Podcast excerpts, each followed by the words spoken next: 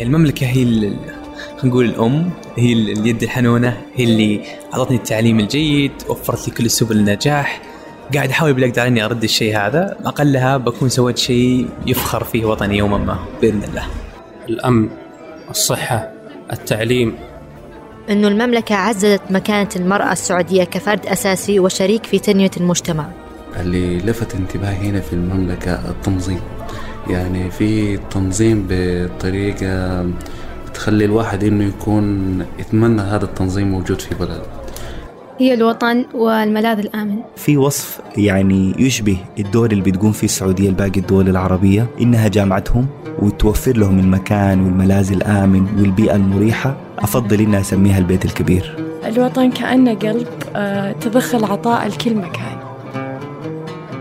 روحي وما ملكت يداي فداه وطني الحبيب وهل أحب سواه؟ وطني الذي قد عشت تحت سمائه وهو الذي قد عشت فوق رضاه.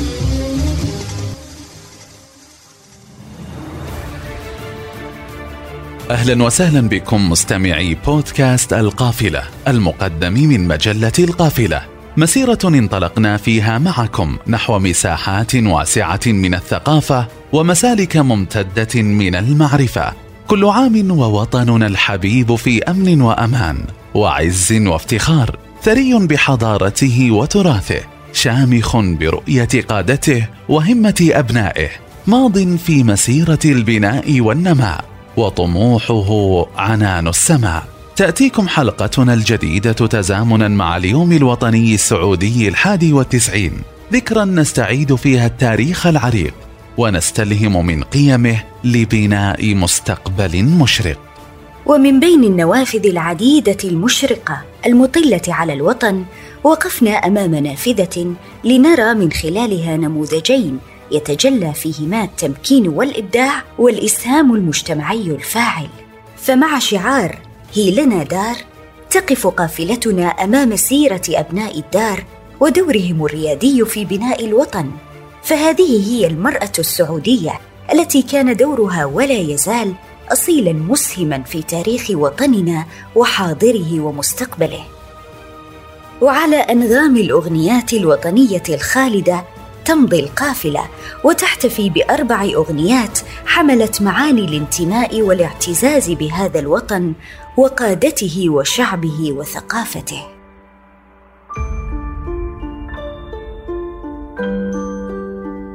بلا شك أن المرأة عملها مهم جدا وهي نصف المجتمع ويجب لابد أن تكون فعالة ومنتجة. في جميع ملامح المستقبل الذي تعمل المملكة على رسمه. تبقى المرأة الشريك والسند في مسيرة البناء والريادة. لقد اهتمت رؤية 2030 بشكل واضح بالمرأة السعودية وطموحها وتمكينها ودعمها بهدف تعزيز دورها الإيجابي والمحوري على جميع الأصعدة الحياتية. شملت رؤية 2030 المرأة السعودية كإحدى مكامن قوة الوطن. فالمرأة تشكل 49% من نسبة المجتمع السعودي ونصف النساء دون سن السابعة والعشرين. وأضحت المرأة مكونا هاما في ثروة المملكة الأولى التي لا تعادلها ثروة مهما بلغت. شعب طموح معظمه من الشباب. وبتشجيع المشاركة الكاملة للنساء في سوق العمل وزيادة تمكينهن ودخولهن المزيد من الوظائف والمجالات ستزيد نسبة القوة العاملة في المملكة وسيزيد من إسهام المرأة في تنمية مجتمعهن واقتصاد بلادهن وإتاحة الفرص أمامهن ليكن شريكات حقيقيات فاعلات في بناء الوطن والتنمية تحقيقا لرؤية 2030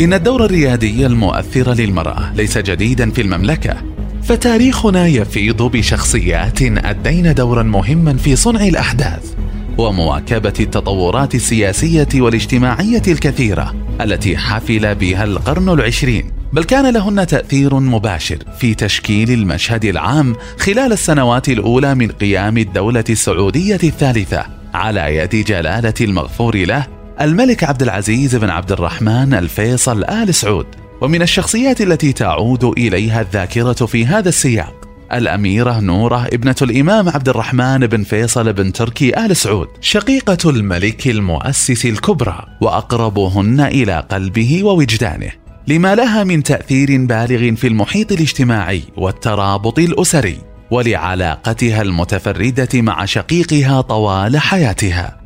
إن شهودها للظرف السياسي الصعب بداية وشهودها بعد ذلك على بناء وطن نجح شقيقها الملك عبد العزيز في بسط سيادته عليه ومد نطاق حكمه إلى حدود واسعة مترامية الأطراف. هو ما شكل شخصيتها وحياتها ودورها الذي منحه لها شقيقها الملك عبد العزيز كسيدة مجتمع كانت فيه الرقم الأول. وكانت على المستوى الشخصي والأسري حريصة على تماسك الأسرة وإزالة أي خلاف ينشب بين أفرادها. كانت الأميرة نورة كريمة بحضورها وكريمة بتفاعلها وكريمة بمواقفها وكانت مدعومة وبقوة من أبرز شخصيتين في حياتها وهما شقيقها الملك عبد العزيز وزوجها سعود بن عبد العزيز بن الإمام سعود بن فيصل. وكانت علاقتها بشقيقها العلاقة المتفردة التي لفتت انتباه كل من عاصرها فعملت جاهدة على الحفاظ على الوحدة ومساندة شقيقها المؤسس قدر استطاعتها. وفي المقابل خصها الملك بكثير من الحب والإجلال طوال حياتها. وكان من مظاهر قوة العلاقة بينهما أن الملك كان يزورها يوميا عندما يكون في الرياض. وكان موعد زيارته لها عادة بعد الظهر واعتاد أهالي الرياض الذين كانوا يسكنون بالقرب من منزل الاميره نوره في الثميري رؤية الملك عبد العزيز إذا خرج من الصفات يدخل عند أخته نوره وظل على عادته تلك حتى بعد انتقالها إلى قصر الشمسية. لقد كانت الأميرة نورة الصديقة المؤتمنة في حياة الملك عبد العزيز ووظفت تلك العلاقة المتميزة لصالح الخاص والعام فكانت تستفيد من زيارات أخيها وترتب لنساء يرغبن في مقابلة الملك سواء من الأسرة أو من عامة الناس وكانت تشفع عند الملك عبد العزيز للكثير من المحتاجين ومن عندهم مشكلات تحتاج إلى حل.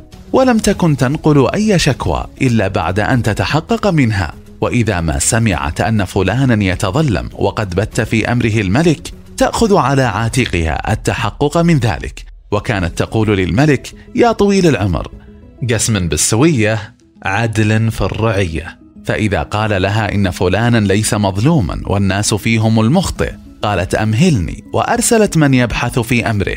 وحين تنتهي تكتب الإفادة. وتناقش الملك عبد العزيز بإصرار أن يساعد صاحب الطلب وكان هو يحقق لها بعد الإفادة ما تريد. أنا خنورة. جملة كان يرددها دائما شقيقها الملك عبد العزيز عند مواجهة موقف بالغ الصعوبة. قال عنها أحد معاصريها كانت تبادر إلى الإحسان ونصرة الضعيف وعون المحتاج. كانت صائبة الرأي. يستشيرها أخوها جلالة الملك في كثير من المسائل. فكانت تشير عليه بالمشورة الموافقة للصواب. ولقد كان الملك عبد العزيز يعهد إليها بالإشراف على تربية أبنائه وبناته ممن فقدوا أمهاتهم في سن مبكرة. فهي التي قامت على رعاية محمد وخالد والعنود بعد وفاة والدتهم الجوهرة بنت مساعد بن جلوي. فأبدت عناية كبيرة بهم. وكذلك رعايتها لعبد الله ونوف وصيته بعد وفاة والدتهما فهدى بنت العاصي بن شريم. واهتمت بتنمية قدرات أطفال العائلة المحيطين بها. وكانت تحفزهم على التعلم وتكافئ من يختم القرآن منهم. تلك هي الأميرة نورة التي كسبت احترام وتقدير كل من عرفها فترة حياتها وبعد وفاتها رحمها الله ظلت سيرتها على ألسنة الناس يتحدثون عن مآثرها ومواقفها الإنسانية والاجتماعية.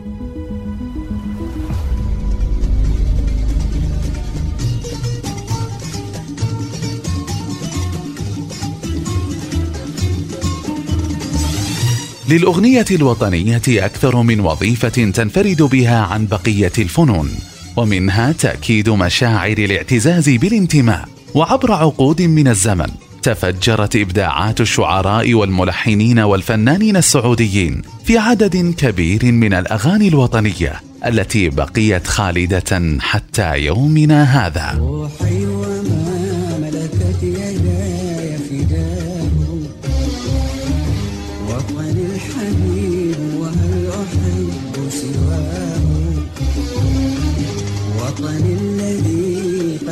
تحت سمائه وهو الذي قد عشت فوق رضاه. عندما كتب هذه الكلمات الشاعر مصطفى بليلة كان في الحقيقة يحضر لكل سعودي لحظة خالدة في حياته وقطعة فنية فريدة. ستشكل جزءا من وجدان هذا الشعب. بثت الأغنية للمرة الأولى عام 1961 ليحملها صوت الفنان الراحل طلال مداح إلى كل بيت سعودي وتصبح الأكثر حضورا من الأغاني الوطنية السعودية لأنها تختصر في كلماتها العميقة ولحنها الشجي الكثير من المشاهد والمعاني والصور المعبرة.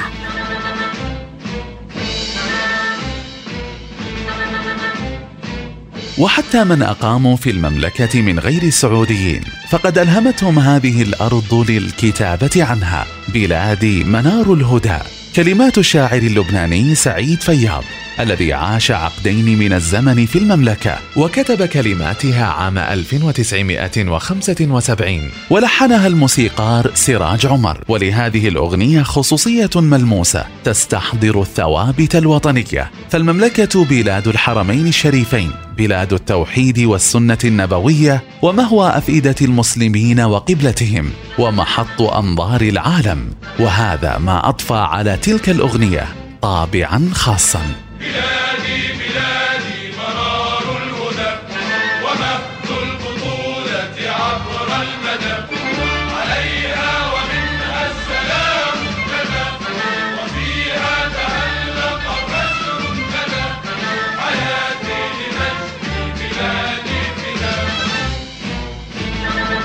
وحينما كتب الأمير بدر بن عبد المحسن كلمات فوق هام السحب عام 1986 فقد كانت انعكاسا لتطورات تنموية كبيرة ومن منطلق لحظة أمجاد وطنية حقق فيها الوطن قفزات على أكثر من مستوى.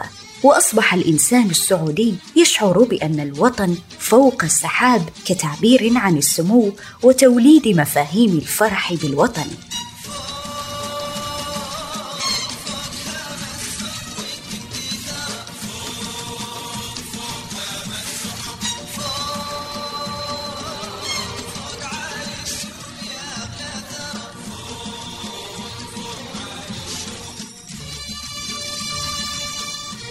وحين كتب الدكتور غازي القصيبي قصيدته الوطنية نحن الحجاز ونحن نجد ليغنيها محمد عبده استقرت هذه الأغنية في وجدان السعوديين لحنا يترنم به الصغار والكبار وابياتا يستشهدون بها على وطنيتهم وتكاتفهم في الأوقات الصعبة.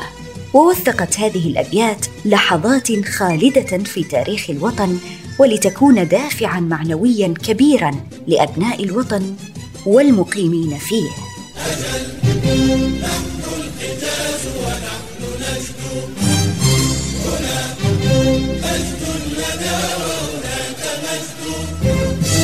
ونحن جزيرة العرب افتداها ويفديها غضارفة وأسدود